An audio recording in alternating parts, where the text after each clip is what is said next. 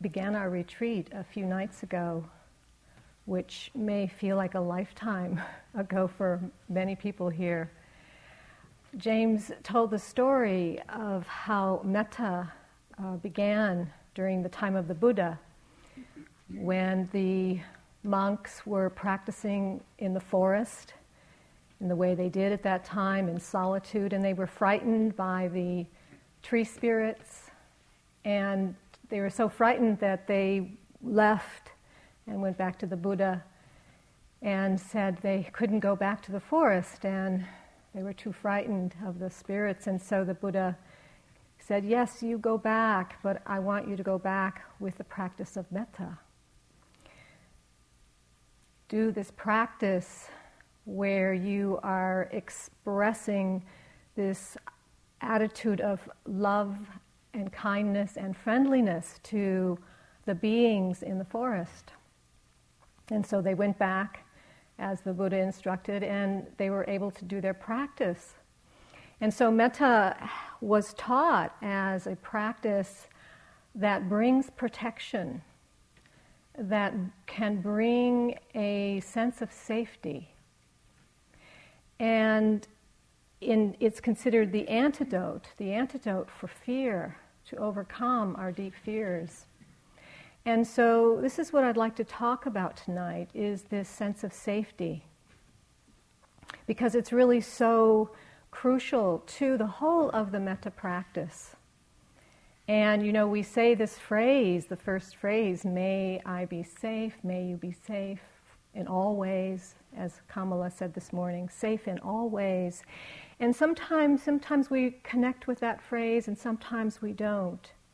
And yet, it is really so central to this practice, the sense of safety.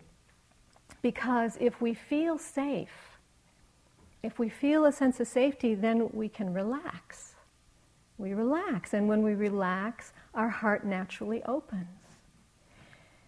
And so we might be able to consider that fact in itself that perhaps there's some way, deep in our being, we may not feel safe some, something, something that gives rise to that inner condition of unsafety. In this regard, relaxation really is such a key in our practice, in all of our spiritual practices. So, in that respect, we here at, at Spirit Rock, here on the retreat, we create this environment, we generate the conditions in this environment so that you can feel a sense of protection and safety and relax as much as possible so that in that relaxation, possibly you're able to naturally unfold on your journey so that you're not feeling quite as guarded or having to protect yourself as you might in when you're going through your daily life. We have so many conditions here that give support to this, and one of the key conditions is silence. I mean, if you can imagine, what if we were just all hanging out and talking to each other, you know, while we're doing our metta practice? There'd be a whole lot more going on that we'd have to be dealing with. But this silence, because we can move through the room and the hall and, the, and outside the dining room, we can just really stay in this beautiful space of solitude, of silence, it really does give us support to know that we're not really going to be disturbed. Nobody's going to really interrupt our process. There's a way that we are supported just to go through what we need to go through. And if we really need something, somebody will be here to, to look after us one kind of way, one, one of the ways that perhaps we can begin to relax. Of course, the silence does bring up more, but this is part of the uh, material that we then can really work with, with awareness and uh, kind attention. We have this beautiful space of nature. You know, we're not just in a urban center in a city where we're dealing with all that uh, stimulation and, and, input, but we really have the quiet and space of and the beauty here the trees, the hills, the animals, the wind that blows in the grass, the sun, the stars at night. All of that really helps us to open, to relax. We are away from our difficulties, our challenges, our duties, our responsibilities. We get a break from that. As somebody said in one of the groups, you can't imagine what a relief it is to be away from the computer, away from email. It's like her life, she said, was so much about emails and, uh, and her work. Just that, that relief, that, that relaxation that happens around those sorts of things. We have the teachings and the teachers and the structure of the schedule, which gives us some container for holding our uh, day together here. All these things, you know, really give support the practices, all the practices and the teachings of the practices, so that we can more and more let go, relax and let go. And of course, as we let go, we do hit up against our conditioning and our difficulties and our challenges, and this is the material that we work with for our awakening, for our opening. We are creating a refuge for your mind and your heart to feel safe, to relax, to take that risk, to be able to take more risks, as Kamala mentioned last night, the risk to open, the risk to let go, to enter into some of the unfamiliar territory that may have felt too frightening to go before. All of this is so nurtured here, so valued here. And we all know that finding a refuge is not so easy in this world. Maybe it's the 21st century world, I don't know. When I read a lot of historical accounts, I have a feeling that in some ways maybe we are better off than we used to be. But it is pretty challenging, it's pretty difficult. The world does not feel like a safe place for many of us, maybe for most of us. One of the conditions that gives rise to this sense of unsafety is that we don't know what will happen from one moment to the next. There's a place in our being, in our, in our consciousness, that we know that anything can happen at any time even though we may not live this way. We want to, we, we kind of live in a way that, you know, we imagine everything is going to be there when we get back our houses, our relationship, you know, our jobs. And, you know, we, we live in a rel- way that they, we believe things are relatively secure, but we actually know. We know that things are changing and they're uncertain and this gives rise to a certain insecurity that we feel, kind of a restlessness, a, almost a restlessness in our nervous system. You know, it's just, just as human beings because we, we feel a kind of fragility, a kind of vulnerability. Conditions are constantly changing, and that's just the way things are. Even though we don't go around feeling this necessarily. The ego mind devises all these strategies to be sure that we can forget this. You know, we come up with all kinds of ways to pretend that the world is stable, that things are stable. And these strategies really help us stay in a kind of place where we feel kind of familiar and known and safe and you know. But again there's that that inner knowing that it actually isn't so safe. We know this. And we find that more and more these days it's hard to hide this especially with some of the things that have happened and are happening, and, and with all the information now, the information that we get that tells us what's going on in most of the places in the world that we, you know, 50 years ago wouldn't have ac- had ac- access to that information. So all that's starting to impinge on us, impose on us.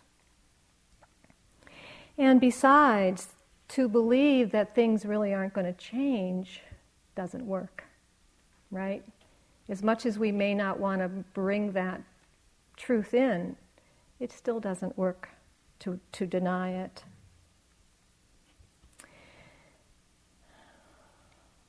There was an Afro American woman on our retreat one time, our Metta retreat one time, and she raised her hand in the morning and she said she was having difficulty with the phrase, um, May I be safe, or May you be safe. And she said, she said, I never feel safe. And she said when she was sending metta to her friends, to her loved ones, she could feel how they weren't feeling safe either. And she just couldn't say it. There wasn't any way that she could really connect with that phrase. It was just too much of a reali- reality for her, that truth, that it was unsafe.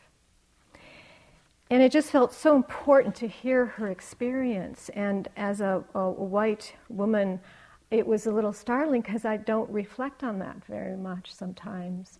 And just to hear that, the depth of that, that she doesn't feel safe, she never feels safe. So for some people, it's much more real than others. there is this sense of danger that people live with. for people of color, for people in the lesbian, gay, bisexual, transsexual, and queer communities, is something very real, their daily experience not imagined. And so, for us as practitioners, one way that we express our compassion and our wisdom is that we really want to find ways to make this world safe. Safer for all people, for all beings. It's very, very important for us. So that's one thing that's one thing we do as practitioners is we work with that, with that reality, with that truth. And then we can take it to another level. Because if you come to Buddhist teachings, the Buddhist teachings say that if you are looking for that which will bring a sense of safety, then we need to look at our own mind. We need to look at our own heart and work with our own mind to start here. Because here is where we will find the forces of greed and hatred and confusion. And it's these forces that are actually bringing about the pain and suffering in our world, not only in our world, but within our own internal experience as well. So if we stop and we look at our own mind and our own heart, we find these forces within our own mind and we also find the forces that are going to counter those, those that greed, hatred, and delusion. We're going to find the wisdom and the compassion and the generosity within our own heart that can and will overcome that, those difficult, painful forces. And this is what is going to bring change. Change both to my own internal world and the world out there. You know, we, we know this. This isn't really news on some level, and yet it's important for us to remember that when we change and transform the internal conditions more and more, we find the true refuge, the true set, true feeling of what it's meant by safety. When we say inner safety and outer safety, we pray for the outer safety. However, the, the only way there will be outer safety is when we transform our consciousness, transform these painful and difficult forces of greed, hatred, and delusion. The Buddha's one of the Buddha's instructions from the Sutta Nipata, one of the discourses of the Buddha, he says, In every direction there are things you know and recognize. Leave them do not look to them for rest and relief. Do not let consciousness dwell on the products of existence, on things that come and go.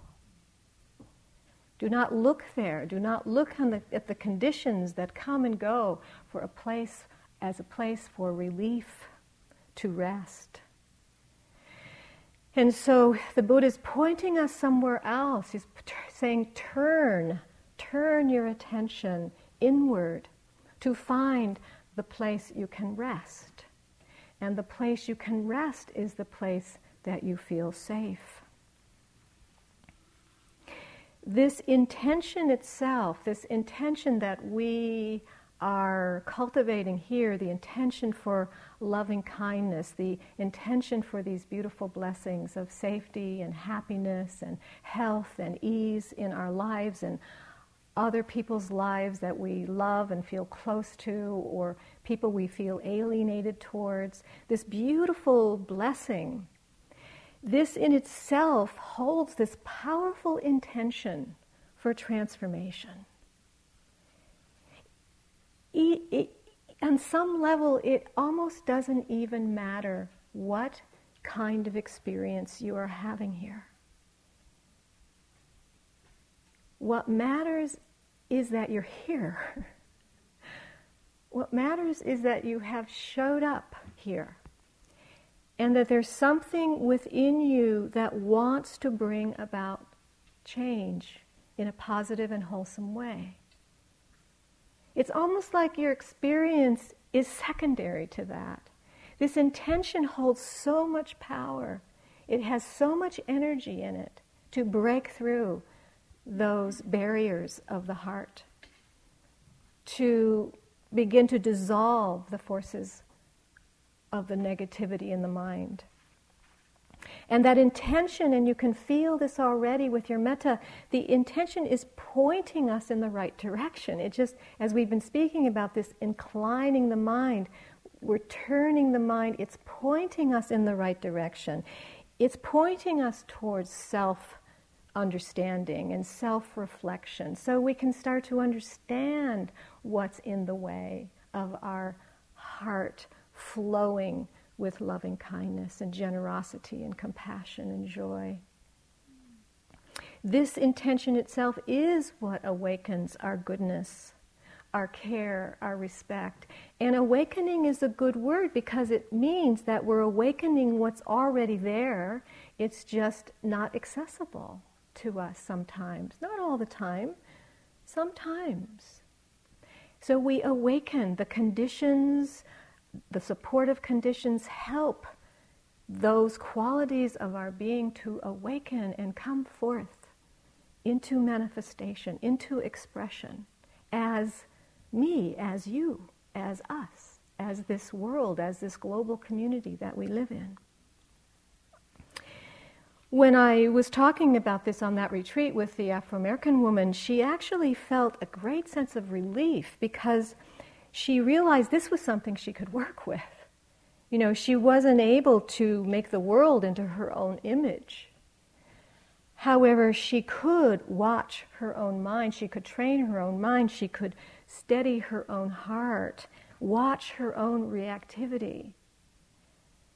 Understand that this is really what brings an end to the pain and the suffering that she's experiencing, that so many people are experiencing. And it was really beautiful to watch her excitement and her enthusiasm just rise. And that sense of confidence yes, I can do this. I can do this. I can make a difference in this way. And so, in some ways, the practice becomes simple for us in this way because we're encouraged just to keep turning back, keep turning back. The Buddha says, in every direction there are things you know and recognize, leave them. He means turn away. Look for that which will give you the true refuge, the true place that you can rest. One of the first places that we can look when we start to examine uh, where this feeling of unsafety and when we look at our own mind, we can look directly right at our judgment. The way we get caught up in judging, judging ourselves, judging other people, and the kind of aggression that we can feel and sense in that judgment. And the judgment, we, we, I say aggression because you know it has that tone. It has that kind of sharp, critical, negative, kind of hurtful, hurtful tone whether it's something we're turning towards ourselves or we're turning towards another person, it's kind of cutting. You know, we can feel that. We can, when we get sensitive and we become more present with ourselves, we kind of, you know, when we wake up to it, it kind of hurts. It's like, ooh, wow, that, that's, that's painful when I do that. Somebody was mentioning that in the, in the interview uh, uh, today about being surprised at the habitual pattern of that judging thought going out to other people. It's like, oh, you know, it's like out of control. It just it just shows up, and it's like he's he's a little shocked, surprised by the force of that. So it can happen when we start to become more aware of that. We want to become aware of that aggressiveness in our own mind and find a way to be free of that attack. It's a, it's a kind of attack. We're attacked by our own mind. And the Buddha says from the Udana Sutta, uh, uh, Suttas, he says, Whatever enemy might do to an enemy or a foe to a foe, the ill directed mind can do to you even worse. The ill directed mind can do to you even worse. And we know this. We all know this. We all feel and know that aggressive tone in our own mind. And sometimes it can be very subtle. And it just, just throws little darts, like poison darts, just even when we're not noticing or, or not paying attention. And we just feel the sting of it this critical negative judge that wants to take charge, wants to take control, wants to undermine our experience, make us wrong, tell us we're wrong, that we're bad. And when I listen and identify with this voice as having some kind of reality, I'll feel the impact of that. And that impact will be to feel wrong, to feel bad to feel maybe even evil, like I'm an evil person in some way. And then if I keep believing that, I'm going to feel like a failure, I'm going to feel worthless. And it's almost like we split in two. This is a way we kind of fragment in ourselves. There's the, the part of our, of our psyche that's really critical and negative and judgmental, that's sending all these uh, very uh, hurtful um, uh, ideas to us. And then there's this other part that kind of believes it and then feels hurt and victimized and betrayed and, and um, small and, you know, like we're a failure. And, because, and it's like these two parts of our psyche play together. You can't have one without the, without the other. If, if there's a sense of feeling really un, un, unlovable and unworthy, it's coming from somewhere. It sure isn't your essential nature. It isn't who you are. And so we can begin to sense or feel what's going on there. Begin to understand what's actually happening that gives rise to this sense of being so unlovable or unworthy of this love. If we really believe this and we're really caught up in it, then we can spend a lot of time looking for evidence for why this is actually true and we'll start imagining that people are judging us or not liking us or and then and then the, the environment can start to feel hostile or threatening. And it may not even be true. I mean it's something that we need to really examine and find out. We'll begin to be quite suspicious of people's goodwill and good wishes. It's hard, be hard to receive the, the goodwill, hard to receive people's generosity in a way, we begin to be afraid of our own mind. Begin, we're afraid of our own mind, what, what my mind will do to me. I know this from my own experience, this sense of kind of having to constrict, to contract, to hold, to defend myself in some way against my own negative patterns within my own mind. And yet, the practice, the mindfulness, the love and kindness all helps to open up and to begin to notice those patterns that are happening. So maybe the love or the kindness, the acceptance becomes stronger so we're not buying into it quite as much. We're not believing it quite as much. And we can kind of just say, Thank you for sharing, but I've believed you for a long time and I don't actually believe what you're saying to me anymore. So, you know, you can take a, take a holiday, you know? And we start to feel more at ease in ourselves. We start feeling more worthy, more confident, strong, healthier, more at ease. All the things that we say in our metta blessings. It's really a particular kind of fear, this fear of being afraid of our own mind. It's a, it creates a lot of activity.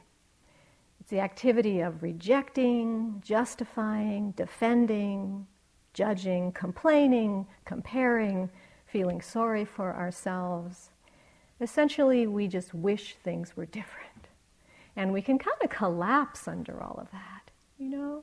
And it's very hard, if it, depending on how strong that is, to, to feel to feel where can I access that source of metta? Where am I going to find it? Because I just feel this deep sense of unlovability.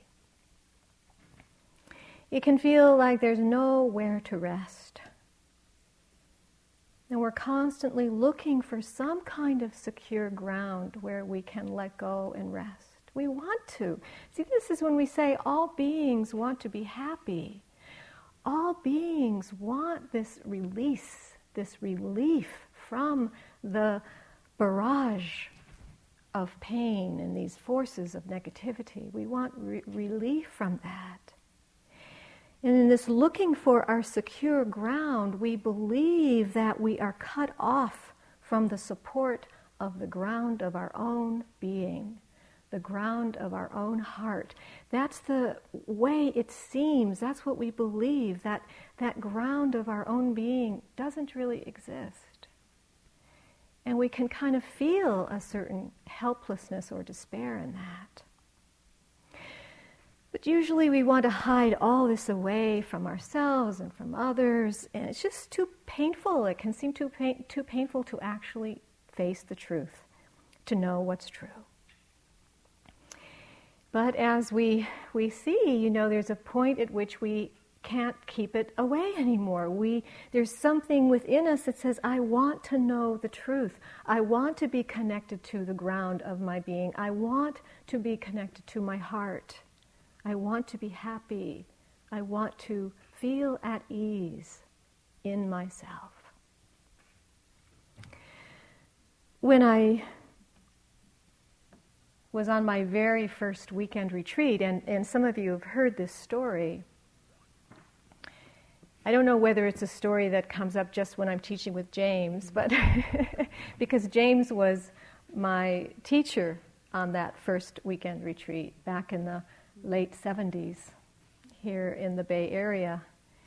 And I'm glad he was my teacher because he was able to help me because I was a total nervous wreck. And um, I just sat one weekend and I just didn't think I could get through it. I just, it was just the hardest thing that I had ever done, just to sit and try to be still. And it's all this restlessness and judgment and negativity and this sense of I was wrong and I couldn't do it right and just all caught up in this. And it got to be, you know, on the middle of just the first day that I felt like I was starting to freak out and um, one of the first things I did was I ran into the bathroom because um, my memory from childhood was that I could always run to the bathroom from, for some kind of refuge. Is somehow, you know, going into the bathroom in my, in my household with a lot of, of sisters and brothers and parents who were out of control, and um, somehow I could go in the bathroom and shut the door, and there was just some sense of being able to breathe and feeling some sense of safety. So that was my first refuge was the bathroom. and so on my first weekend retreat, the first idea that I had when I was freaking out was we'll go into the bathroom. And so I went in the bathroom and I shut the door. But the thing was that this was a meditation retreat and I was asked to be paying attention. And so when I was paying attention in the bathroom, I realized that actually I hadn't got away from what I was most scared of, which was my own mind and all of my internal my internal experience. And so there I was, you know, s- standing in the bathroom and going, "Well, you know, I'm still here." what I really wanted to get away from was myself. and that was one of the first insights that I had was that maybe there really wasn't any real escape. maybe there wasn't any real refuge that at least that I knew of in the world. And so um, I just, you know, had to get out of the bathroom at some point, and then, you know, tried to sit and walk again, and it, things just got worse. And finally, I went to James, and um, I said, "I don't think I can stay here. I'm just, it's just too hard." And and he said, "Just um, take a walk. Just be easy on yourself. Just lighten up." So went for the walk. He said, "Look at the birds, smell the flowers. You know, just ease up." And I did, and actually that helped. And and you know, even though it was the most difficult thing that first retreat to really face myself, to be with myself in that way, there was something else in me that knew this is what I want. Something that knew that that there wasn't any other escape. That I had to go in. I had to go in and look at what was going on. And, and it was incredibly difficult. I mean, it's been, you know, doesn't, doesn't end on one level. you know, you might think that it, you know, after some years, things, uh, you get through it all, but it seems like there's always more. There's always something else to look at. It seems like you take off a few layers or a lot of layers, and there's more layers, you know, more and more and more. Like a never, never ending practice. So something has to break this up for us. Something has to break it up because we feel the pain, we feel our limitation, we feel the barriers over our heart. And so we come to these practices, and these practices, this practice, it, it, it encourages not hiding. You know, it's what we're, we're asking ourselves not to hide when we say the phrases, when we send love to ourselves or another person, we're going to be confronted with the ways that are, we're not able to do that. With the ways that our heart isn't so open, isn't so loving, isn't so kind, isn't so patient. That's what we're going to see. And that's what we need to see. You know, how else can we grow? How else can we develop? How else can we begin to open and, and, and not be so identified with those limiting ideas and beliefs and the conditioning from our past. At some way, we have to move beyond it, we have to let go. So, this practice of not hiding is a way that it says don't be afraid to look, don't be afraid to see, don't be afraid to feel what's true because the truth is what will set you free. The truth is what sets us free. Rilke, the great poet, said this wonderful line that you know you've probably heard says perhaps everything that frightens us is in its deepest essence something helpless that wants our love Perhaps everything that frightens us is in its deepest essence something helpless that wants our love. So, in these practices, the metta, when we do the mindfulness, the qigong, these practices, they are turning us towards that love, that ben, our benevolent heart, our, our, our loving heart, the, so we can access that which can hold our pain, which can hold the difficulty, the challenges, the places that were unfinished, the places that we haven't forgiven, the places where our heart is closed. And we just hold what's there in this kind awareness, this loving awareness where the mindfulness and the metta come together, this loving attention, this kind attention sometimes saying the words, conceptually, sometimes the silence that is just holding that benevolence, holding that kindness. Or times when we're just not able to find it, or the judge is even telling us that you don't even have a benevolent heart. You don't even have any way to find that love. What do you even think you're doing? You know, you are a completely unlovable person and doesn't, that you don't have a, a cell in your body that has love in it. And then we just keep doing the phrases. We keep sending, we keep doing it, we keep doing it. And then something starts to crack or something starts to open for us. And we just keep holding ourselves and holding ourselves in this love and in this awareness. Not trying to change ourselves, not trying, not rejecting ourselves, but paying respect to just what's there. Just as in the Metta Sutta from the Buddha, he says, like the mother holding her only child. I love that image of our kind awareness. This is from the Metta Sutta from the Buddha. May all beings be at ease. Let none deceive another or despise any being in any state. Let none through anger or ill will wish harm upon another. Even as a mother protects with her life her child, her only child, so with a boundless heart should one cherish all living beings, radiating kindness over the entire world, spreading upward to the skies and downward to the depths, outward and unbounded, freed from hatred and ill will.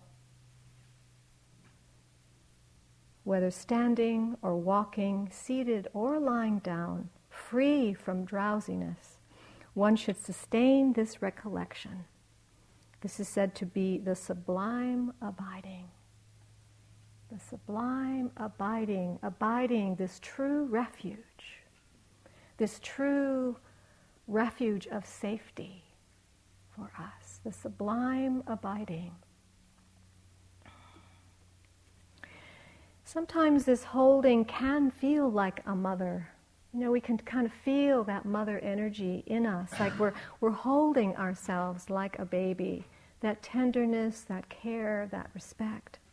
And sometimes we may even have a feeling or a sense of that mother, that mother within us. Sometimes the word beloved comes to us, the beloved who is holding all of the conditions of our heart and mind that are in conflict or division or not harmonious or the Ma, the great Ma, or the Divine Mother. You know, these wonderful images, many images that come through, images of purity, uh, uh, kind of an immaculate uh, uh, purity that we can feel within our own being. And I think we've all had these moments, these tastes of this, where we feel that, that, that, that deep, loving energy that can hold all the conditions of our mind and heart and it feels trustworthy. Something feels very trustworthy. We can trust here. We can let go here. We can rest here. And this gives us a kind of confidence, a sense of stability within ourselves where we can rest and let go.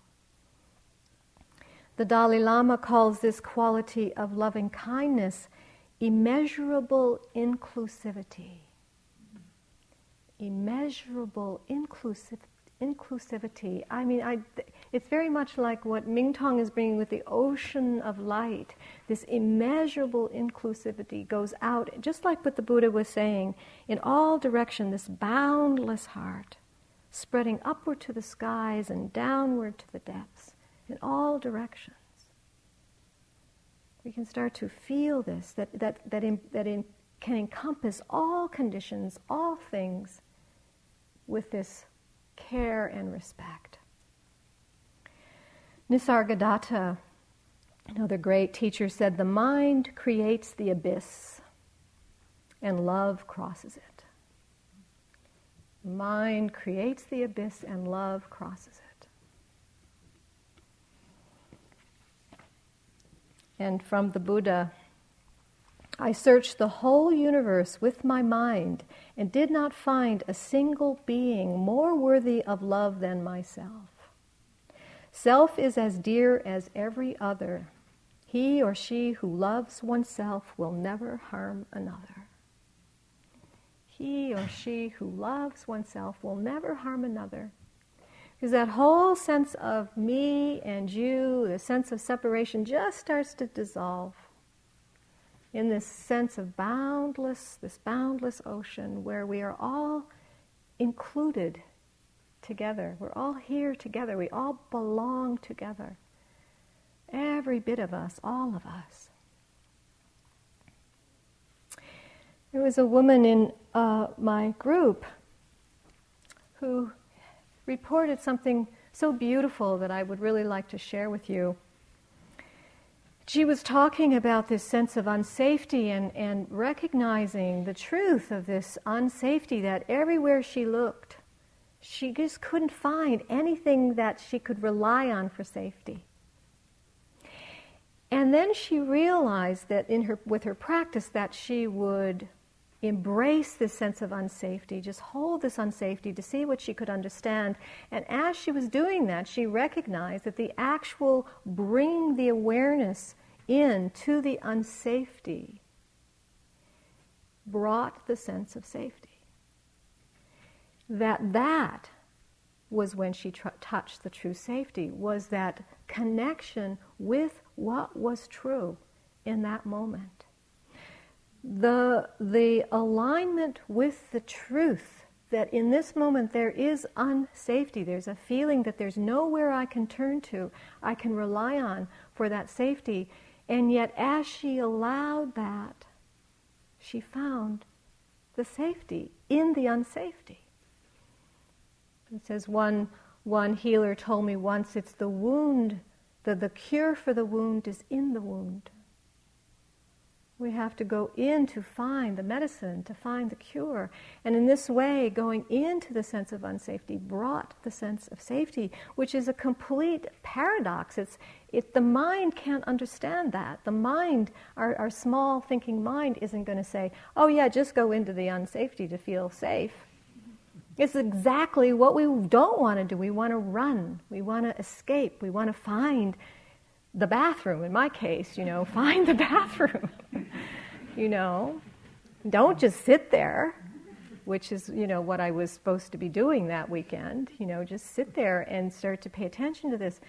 So, more and more as we cultivate our sense of, of, of, confidence in the practice, we can go into these more difficult places and then start to actually feel the blessings of what it is that we are, we are asking for in our metta practice.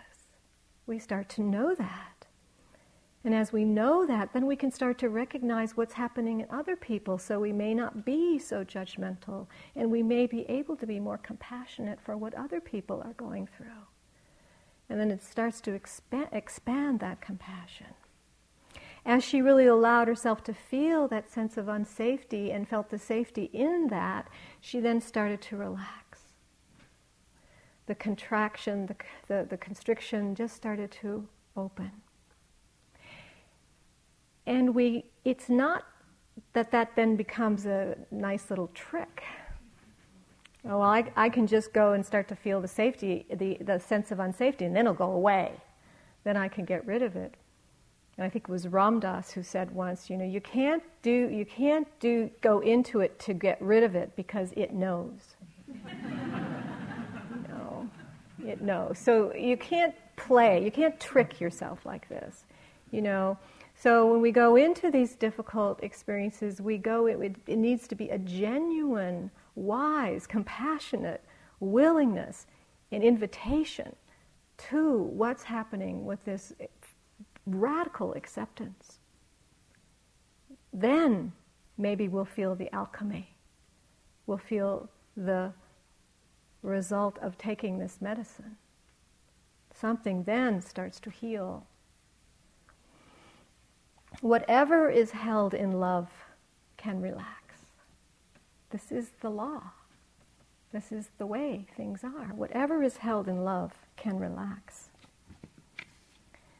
This is from St. John of the Cross. And I saw the river over which every soul must pass to reach the kingdom of heaven, and the name of that river was suffering. And I saw the goat which carries souls across the river, and the name of that goat was love. That which carries us across the river of our suffering is love. In this way, the, the metta and the mindfulness come together, this, this sense of being present and connected and willing to be here, willing to show up, willing to connect with our deepest intentions, our deepest values, that which is most important to us. This fuels, gives us fuel for our transformation, for our journey. We begin to let go of our identifications with ourselves as small, limited. We begin to let go of these identifications with our small thinking minds that's trying to define our reality and tell us who we are and what this world is about. We don't, it's harder to believe it's harder to believe the mind as we start to drop more fully into our heart center in our belly. Drop, drop down deeper than just listening to our thinking minds. This is from Hafiz. Like to read poetry from Hafiz called All the Hemispheres. Leave the familiar for a while let your senses and bodies stretch out like a welcomed season onto the meadows and shores and hills. Open up to the roof. Make a new watermark on your excitement and love. Like a blooming night flower, bestow your vital fragrance of happiness and giving upon our intimate assembly. Change rooms in your mind for a day. Change rooms in your mind for a day. I think that's what we're doing, really. All the hemispheres in existence lie beside an equator in your heart. Greet yourself in your thousand other forms as you mount the hidden tide and travel back home. All the hemispheres in heaven are sitting around a fire chatting while stitching themselves together into the great circle inside of you. That great circle inside of you. So we move. We move in this practice from the known to the unknown, to that which isn't so familiar. And maybe for many of us, the place of true love and true refuge and true safety may not be so familiar. But we begin to move, we have the intention to bring that forth, to bring that alive, to make that real in our lives. We soften, we let go, let go of our resistance, we let go of our holding, and move into a truer relationship with ourselves where we start to heal and, and, and, and, and these, the, heal the fragments of ourselves so we become whole again. We start to feel whole again. And that problematic self, the one who is giving us so much trouble, starts to quiet down. And we begin to touch something in ourself that feels more still, feels more quiet, maybe even peaceful, maybe calm and at ease. And maybe we might feel more at ease with the changing conditions internally and externally, even if they're hard. Because that is hard, hard is the nature of this world. This world is challenging, this world is difficult. This world can feel threat, threat, threatening at times, and we do feel vulnerable. There is aging and sickness and death. That is the way things are. It's inevitable. And perhaps as we start to let go and rest more in our being, in our heart, we can be more at ease with this truth, the truth of the way things are. One last little story another woman, a friend of mine actually, who's here on the retreat, told me the story that she was standing over by the pond here doing her loving kindness and saw one of the baby swallows that had fallen from the nest into the pond and it was not alive anymore. And and the water because it's kind of circles it flows around the little baby was just floating around in a circle And she said that a week ago, she would have felt all this grief and worry and looking up and seeing four more baby swallows in the nest and, oh my gosh, what's going to happen to them? And, you know, what can I do? And feeling anxiety about it. But what happened instead was all this loving kindness just flowed from her heart. Very still, very quiet, no grasping, no ego grasping in it for what she wanted or what she hoped for, and just sending metta scooped up the little baby swallow, sending metta. And even in her mind, she said, but she knew the bird wasn't alive anymore. And, you know, the mind was saying, well, why are you sending metta to a bird that wasn't alive? And yet the metta just kept flowing. And she took the little bird and found a place where she could dig a little hole and buried the bird. And the whole time, she was amazed at how still and quiet her mind was that the metta just flowed, this selfless, beautiful quality of love towards the little baby bird, but also with the truth of the way things are, the truth of this world, the truth of this reality of our human condition, of the condition of all beings. And I love that story because it is, for me, it's inspiring and it's hopeful. And particularly when she said a week ago how different it would have been. But being here now in the field and the atmosphere of these beautiful blessings and the, the intention, the beautiful intention that we're all carrying, to be really deeply affected by that and her own capacity to rest and to be still, finding her own inner refuge.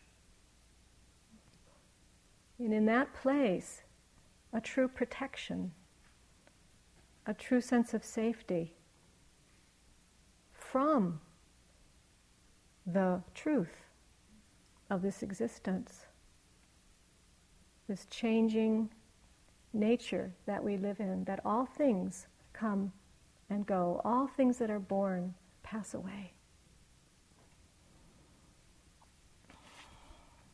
And I'll end with this one last poem from Naomi Shihab Nye, wonderful um, Palestinian American woman poet. Goes very deep in her poetry. It's called So Much Happiness. She says, It is difficult to know what to do with so much happiness. With sadness, there is something to rub against, a wound to tend with lotion and cloth. When the world falls in around you, you have pieces to pick up, something to hold in your hands like ticket stubs or change. But happiness floats. It doesn't need you to hold it down. It doesn't need anything. Happiness lands on the roof of the next house, singing, and disappears when it wants to. You are happy either way. Even the fact that you once lived in a peaceful treehouse and now live over a quarry of noise, noise and dust cannot make you unhappy. Everything has a life of its own. It too could it too could wake up filled with possibilities of coffee cake and ripe peaches and love even the floor which needs to be swept, the soiled linens and scratched records. Since there is no place large enough to contain so much happiness, you shrug, you raise your hands, and it flows out of you into everything you touch. You are not responsible you take no credit, as the night sky takes no credit for the moon, but continues to hold it and share it, and in that way be known.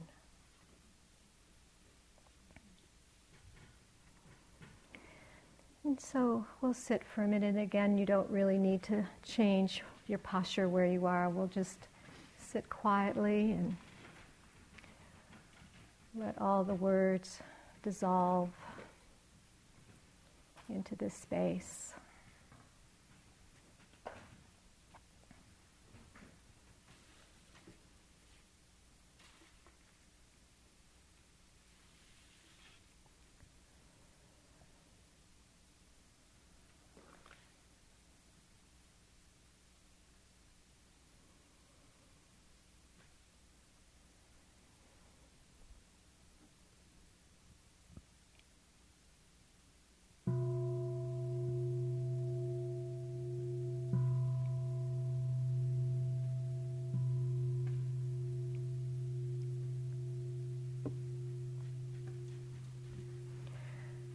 You for your kind attention.